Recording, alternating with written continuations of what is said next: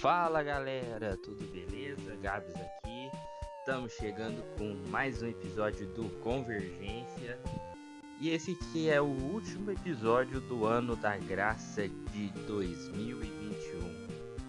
A gente nasceu lá no finalzinho de 2020, onde a gente já produziu alguns episódios.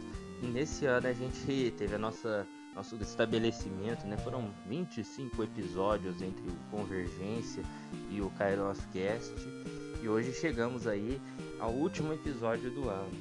E hoje a gente vai falar sobre um filme que é indispensável pra gente assistir na virada do ano, né? Tem filme de ano novo também. Na verdade, esse filme não se passa no ano novo, né?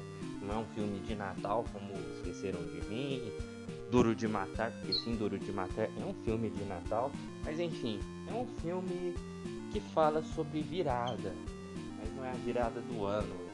é a virada na vida de uma pessoa. Jerry Maguire, a grande virada, é o tema do Convergência de hoje. Então vem com a gente, show me the money!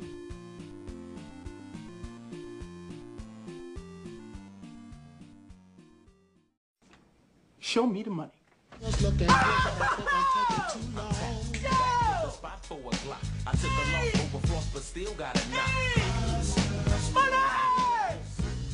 Jerry, does that make you feel good just to say that? Say it with me one time, Jerry. Show you the money. Oh, no, no, you can do better than that, Jerry. I want you to say it with you with meaning, brother. Hey, I got Bob Sugar on the other line. I better hear you say it. Yeah, yeah, no, no, no. Show you the money. Not, not show you. Show me the money. Show me the money. Yeah. Louder. Show me the money. I need to feel you, Jerry. Show me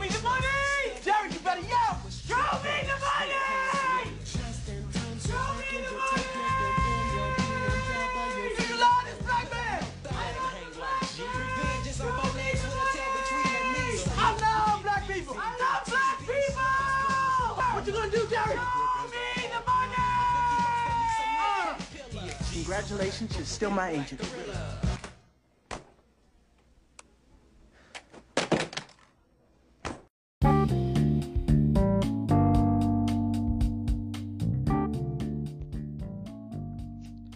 Jerry Maguire, A Grande Virada, é um dos principais filmes na carreira do diretor norte-americano Cameron Crowe. Se notabilizou no final dos anos 90 e início dos anos 2000 por seus filmes com uma trama leve, ao mesmo tempo com cargas dramáticas e cômicas.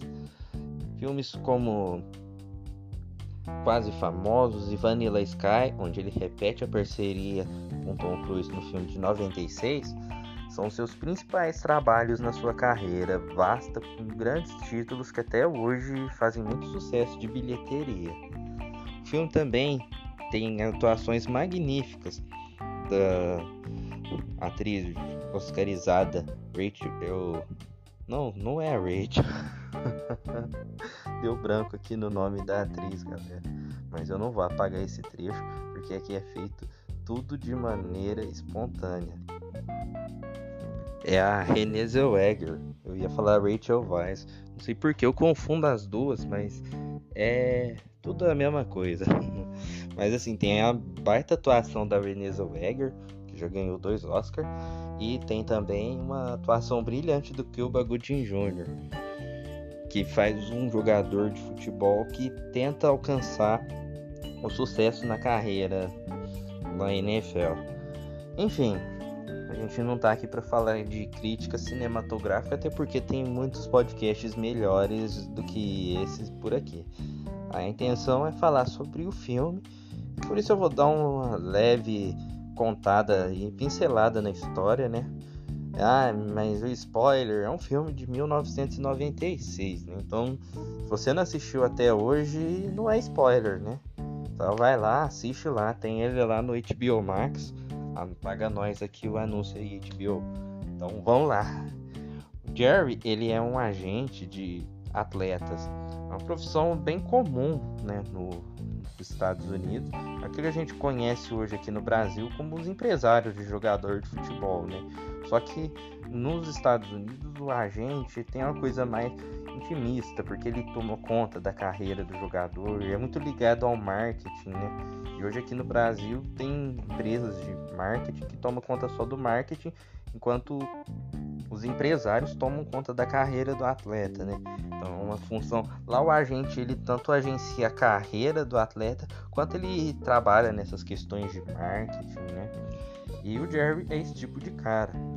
Ele começa o filme como um tubarão de terno, aquele cara dos grandes negócios, um verdadeiro workaholic, onde ele se destaca muito por isso. Só que, como todo cara desse tipo, ele é inescrupuloso. Ele é inescrupuloso. Eu acho que eu falei errado ainda. Inescrupuloso. Ah, é inescrupuloso. Enfim. ah, esse podcast tá ficando muito bonzinho. Devia ter vários cortes. Bom, o... e uma cena muito marcante, ainda nos primeiros minutos do filme, é quando um jogador já teve inúmeras lesões e o filho dele implora pro Jerry fazer com que ele pare, né? Só que o Jerry só pensa no dinheiro. E aí é claro que ele não, não quer que ele pare, né? Ele fala, não, eu não posso segurar o seu pai, né? E aí o moleque xinga o Jerry, né? E aí que ele para, opa, pera aí, né? Será que eu tô porque aí desperta o lado humano até então. Ele é o cara corporativista, o cara do mercado, é o cara sem escrúpulos, e de repente destrava isso nele. E é quando ele começa a ver os, os planos de meta de um, um homem chamado Dick Fox, né, que é uma referência para ele, né?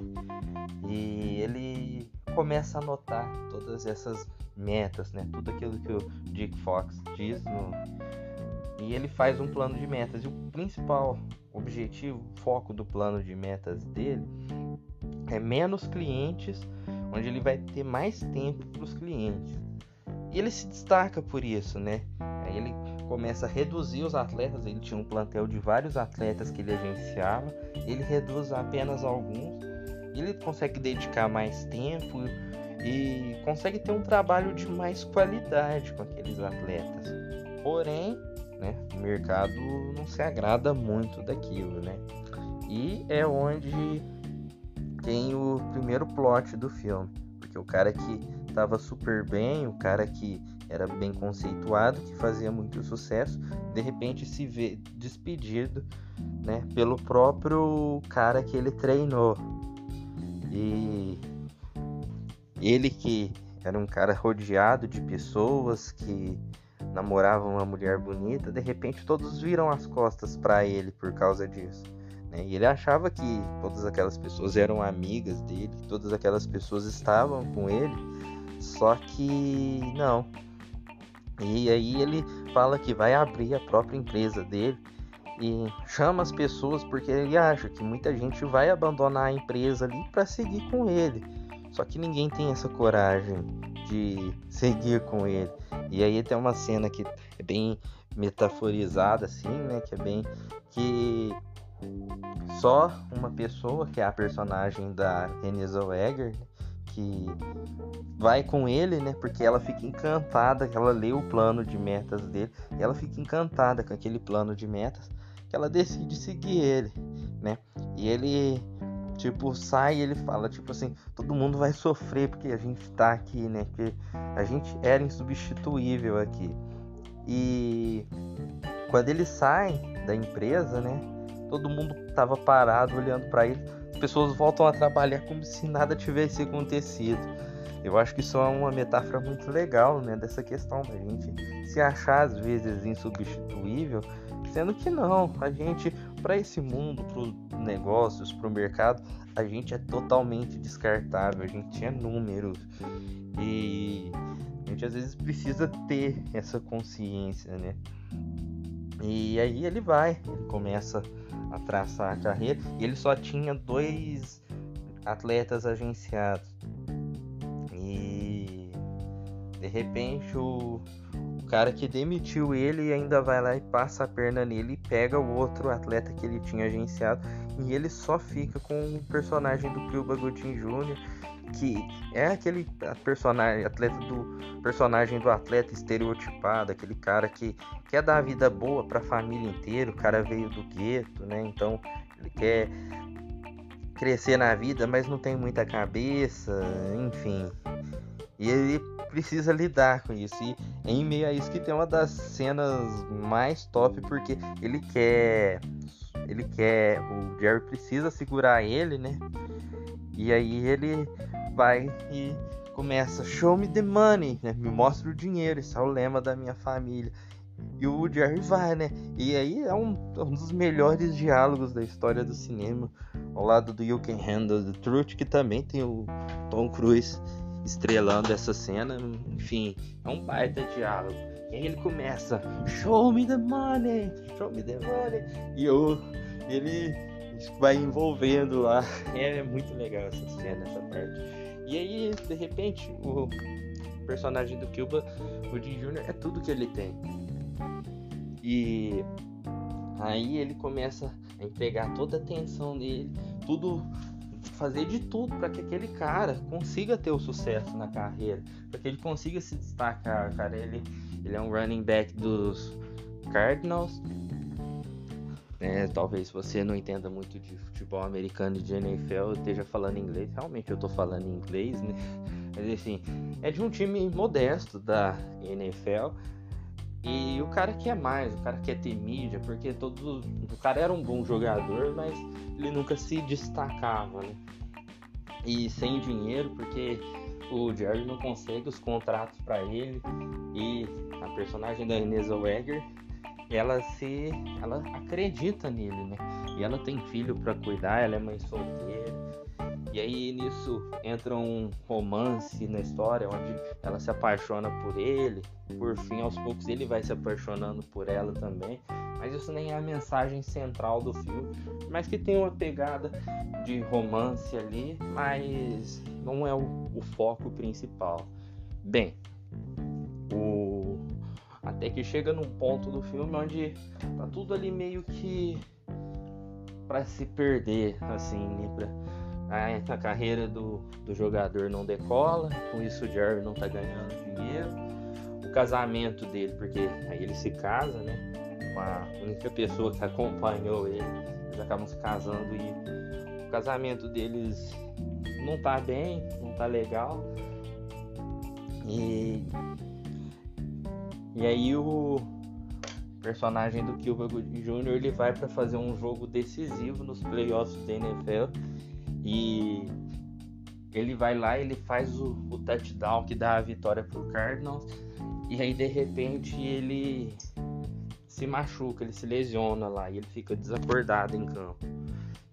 E de repente tudo aquilo ali, tipo, era a chance ali quando ele cara tinha a chance de crescer ali, foi quando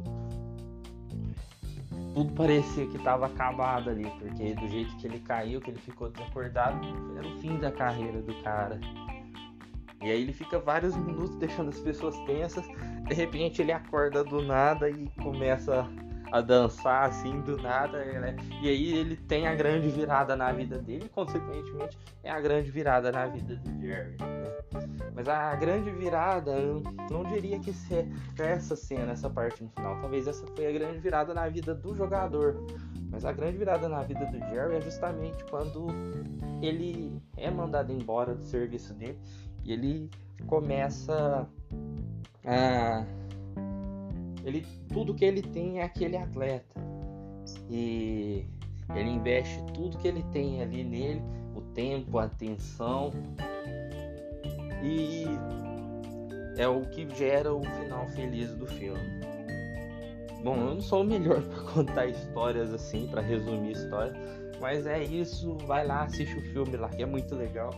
Mas acho que o foco aqui desse episódio é para a gente falar do plano de metas Estamos aí às vésperas de um novo ano. E é onde a gente pega o papelzinho e começa a fazer as nossas metas, os nossos planos, os nossos projetos. Então vamos às lições de Dick Fox para um 2022 top das galáxias. The key to this business is personal relationships. I love getting up in the morning. I clap my hands and say, This is going to be a great day. Unless you love everybody, you can't sell anybody. Roll with the punches. Tomorrow's another day. If this is empty, this doesn't matter. Hey, I don't have all the answers. In life, to be honest, I've failed as much as I've succeeded. But I love my wife. I love my life. And I wish you my kind of success.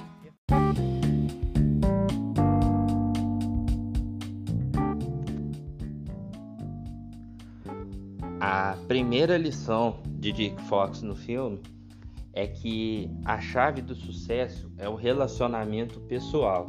É através disso que o Jerry faz o plano dele de menos clientes, mais tempo. E lá em Provérbios 17, 17, Rei Salomão diz que em todo tempo ama um amigo e na angústia se faz um irmão. Eu acho que isso está diretamente atrelado, até porque quem disse isso não foi nada mais, nada menos do que um dos caras mais sábios que já pisou na face da Terra, né? Então, tá totalmente ligado. O relacionamento pessoal, né? Você ter amigos, porque é, o, é você se doar, você doar o tempo para ouvir uma pessoa, para você fazer algo por alguém, sabe? É bom ter amigos, é bom fazer amigos. E nesse ano eu vi que eu tinha grandes amigos, porque não foram momentos fáceis, foram momentos difíceis. Perdi pessoas queridas, tive Covid, venci a Covid, enfim. Foi um tempo puxado. E ver que em meio a isso tinham pessoas que se importavam comigo, que me mandavam mensagem, que mostraram interesse comigo, cara, me fez me sentir uma pessoa amada, sabe? Então, sou grato a Deus demais pelos meus amigos, sabe? Pelos que fazem parte da minha história, né? Porque as amizades também esfriam e é fato que algumas pessoas elas caminham com a gente por um tempo da nossa vida e elas se afastam. Mas a gente tem que seguir, a gente tem que ser grato pelo que foi vivido, não ter essa coisa de rancor, de, de mágoa, sabe? E seguir em frente, mas ter sempre uma boa relação com as pessoas, né? Então, sim, o relacionamento pessoal, você dedicar tempo para as pessoas é importantíssimo, né? Essa coisa de menos clientes, mais tempo, tem pouco pra gente mesmo, sabe? Porque às vezes a gente quer conversar com 10 pessoas no WhatsApp e a gente não consegue. A gente, vírgula, eu não consigo conversar com esse tanto de gente. Mas sabe, às vezes a gente não dá atenção para nenhuma. Então às vezes é melhor você não conversar com as pessoas, né? Do que você conversar meramente ali, sabe? E assim, nem sempre é pelo WhatsApp que você dá, dá uma atenção especial para a pessoa, mas às vezes não é nem falando com ela, mas é tirando um tempo para orar pela vida dos seus amigos, para você orar pela vida das pessoas, porque às vezes, sabe, a gente tem grandes amigos, mas a gente nem sabe o que, que eles estão passando nesse exato momento, mas se você ora, é, você alcança eles. Isso é engraçado, porque teve o caso de um amigo meu que teve, enfrentou um problema de saúde esse ano e eu oro por ele quase todos os dias, como eu oro por grande parte dos meus amigos. Eu gosto de citar o nome dos meus amigos nas orações e depois que ele já tinha passado pelo pior pedaço, né, que foi a parte que ele estava hospitalizado, ele falou que tinha acontecido. E, cara, eu senti ali que era de Deus, assim, cara. Eu não sabia o que ele estava passando, ele não me falou. Mas eu creio que a oração alcançou ele. Então, sabe, por isso que é importante né, a gente dedicar tempo às pessoas. E dedicar tempo não é só através das mensagens, não é só no WhatsApp, não é marcando a pessoa em meme, mas é esse tempo de oração, sabe? É esse tempo de. E tem casos que a gente precisa dedicar um tempo para ouvir as pessoas, para estar junto com elas, sabe? E não sempre só os amigos, mas tanta gente lá fora precisando de uma ajuda, precisando de um apoio psicológico depois de anos turbulentos como esses, né? Então, queira estar perto das pessoas, ajudar as pessoas e vai construindo pontos, vai construindo. Jesus foi um Jesus nos mostra um Deus de relacionamento, porque ele chegava nos discípulos, ele comia com eles, ele estava junto com eles ali, ele chamava as pessoas pelo nome. Cara, Jesus foi um cara de relacionamento. Né? Se a gente fala de Salomão que veio um tempo antes de Jesus, Jesus só ratifica isso, que ele fazia o máximo para ter amigos ali, para ter as pessoas junto com ele. E que acontece com Jesus é o que vai acontecer com gente. Vai ter gente que mesmo assim vai te detestar, não vai gostar de você, mas é quanto mais amigos a gente tem, cara, no dia mal ele sempre vem e a gente vai chegar nisso. Você vai ter ali alguém para chorar com você, alguém para ser o seu ombro amigo, para estar tá ali junto com você. Talvez a pessoa não te diga nada, mas ela vai estar tá ali e isso é bacana demais. Não vos inquieteis pelo dia de amanhã, porque a cada dia basta o seu próprio mal. Mateus 6:34. Uma das lições do Dick Fox é que ele diz que quando ele acorda, ele bate as palmas assim, fala: "Hoje vai ser um grande dia". E horas depois ele fala, né? É, daí tem dias que você vai tomar muita porrada, mas amanhã será outro dia. Então, acho que esse versículo, né? Essas palavras que antes eu falei de um dos homens mais sábios que já pisou na terra, agora a gente fala do cara mais sábio que pisou nessa terra, que é o próprio Jesus. E ele diz: Não preocupai-vos com o dia de amanhã, né? O dia de hoje cabe o seu próprio mal. E se tem uma coisa que a gente faz é sofrer por antecipação. A gente sofre demais por antecipação. E a gente não vive o momento, a gente não vive o, o hoje, cara. E a gente tá perdendo, sabe? Eu conheço, sabe? Todo mundo conhece gente que vive de passado. É gente que não aproveita o hoje. E tudo antigamente era melhor tudo e a pessoa tá presa no tempo. A pessoa não, não vive o hoje, não vive o agora. Ah, porque antigamente isso era melhor. Antigamente. Ah, eu, eu adoro filme, cara. Eu achava um máximo, um barato que meu pai na sexta-feira à tarde na locadora. Mas eu não troco a Netflix, o HBO Max, o Prime Video. O negócio tá ali na minha mão, no meu acessível. Eu não troco isso pra nada, cara.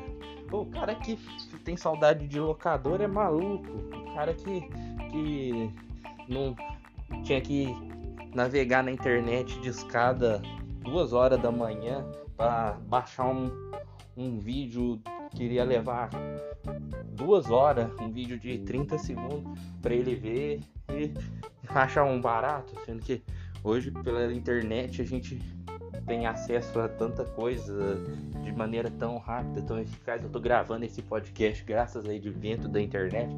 Cara, jamais. E tem gente que sofre por antecipação, que tipo, ah, isso vai ser difícil, né? A pessoa olha para um novo ano que tá batendo a porta e já começa, ai, mas e aí, né? Ai, mas o carnaval, né? O carnaval, a Covid, ah, mas a economia, ah, as eleições.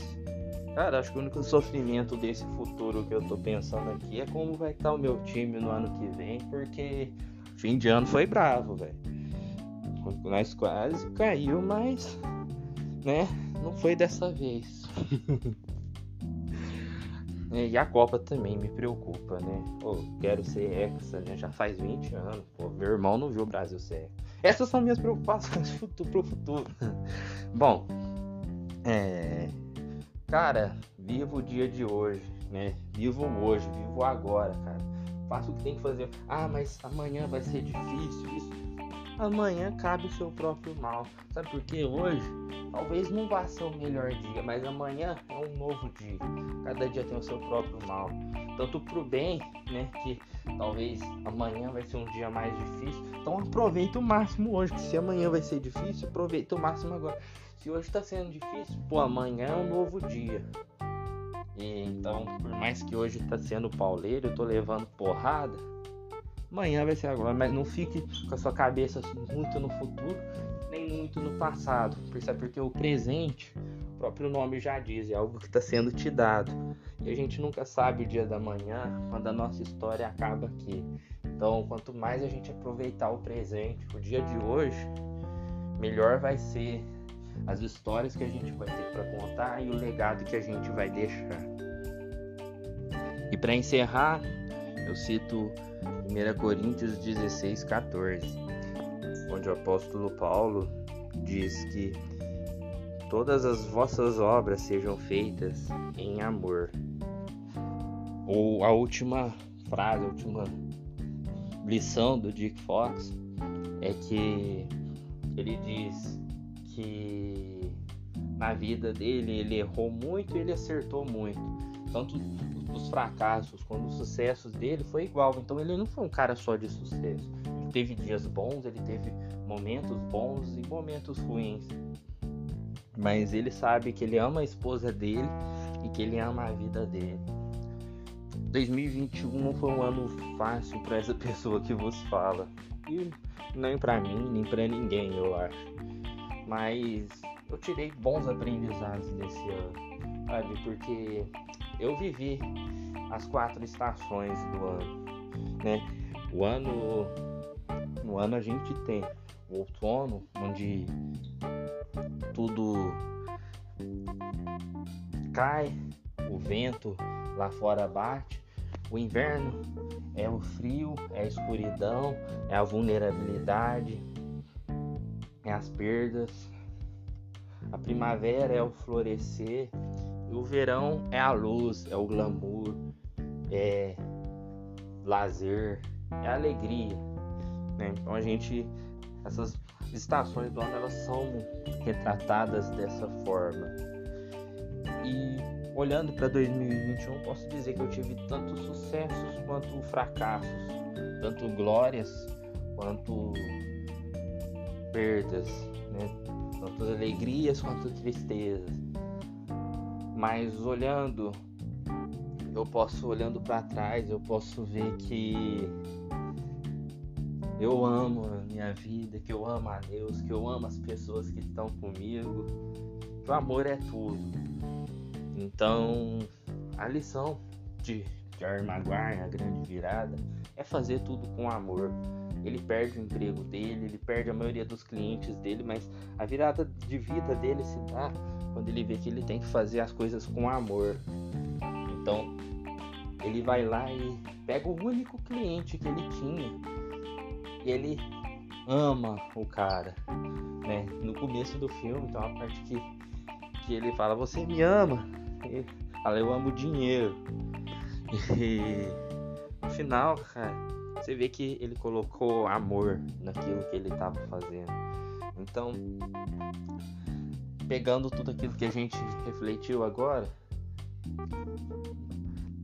tem as pessoas, façam com amor, então ame os seus amigos, ame sua família, porque a gente nunca sabe quando eles vão partir e a gente perde essas pessoas, né? Pessoas queridas, pessoas que a gente acha que vai durar para sempre, mas é bem mais fácil quando a gente que a gente perdeu, mas que a gente fez tudo que tinha que ser feito. Que a gente fica mais tranquilo, mais em paz. E então diga para as pessoas que você as ama que não deixa nada entalado, sabe? Diga que você ama, faça tudo por amor, não reclama, cara. Vou, vou pegar um copo com água o seu avô vai lá e pega, cara, com alegria, faz tudo com alegria, cara. Sabe? Façam tudo com amor. Que essa é a grande virada de vida que a gente tá. Vai ter dias maus, vai ter dias bons.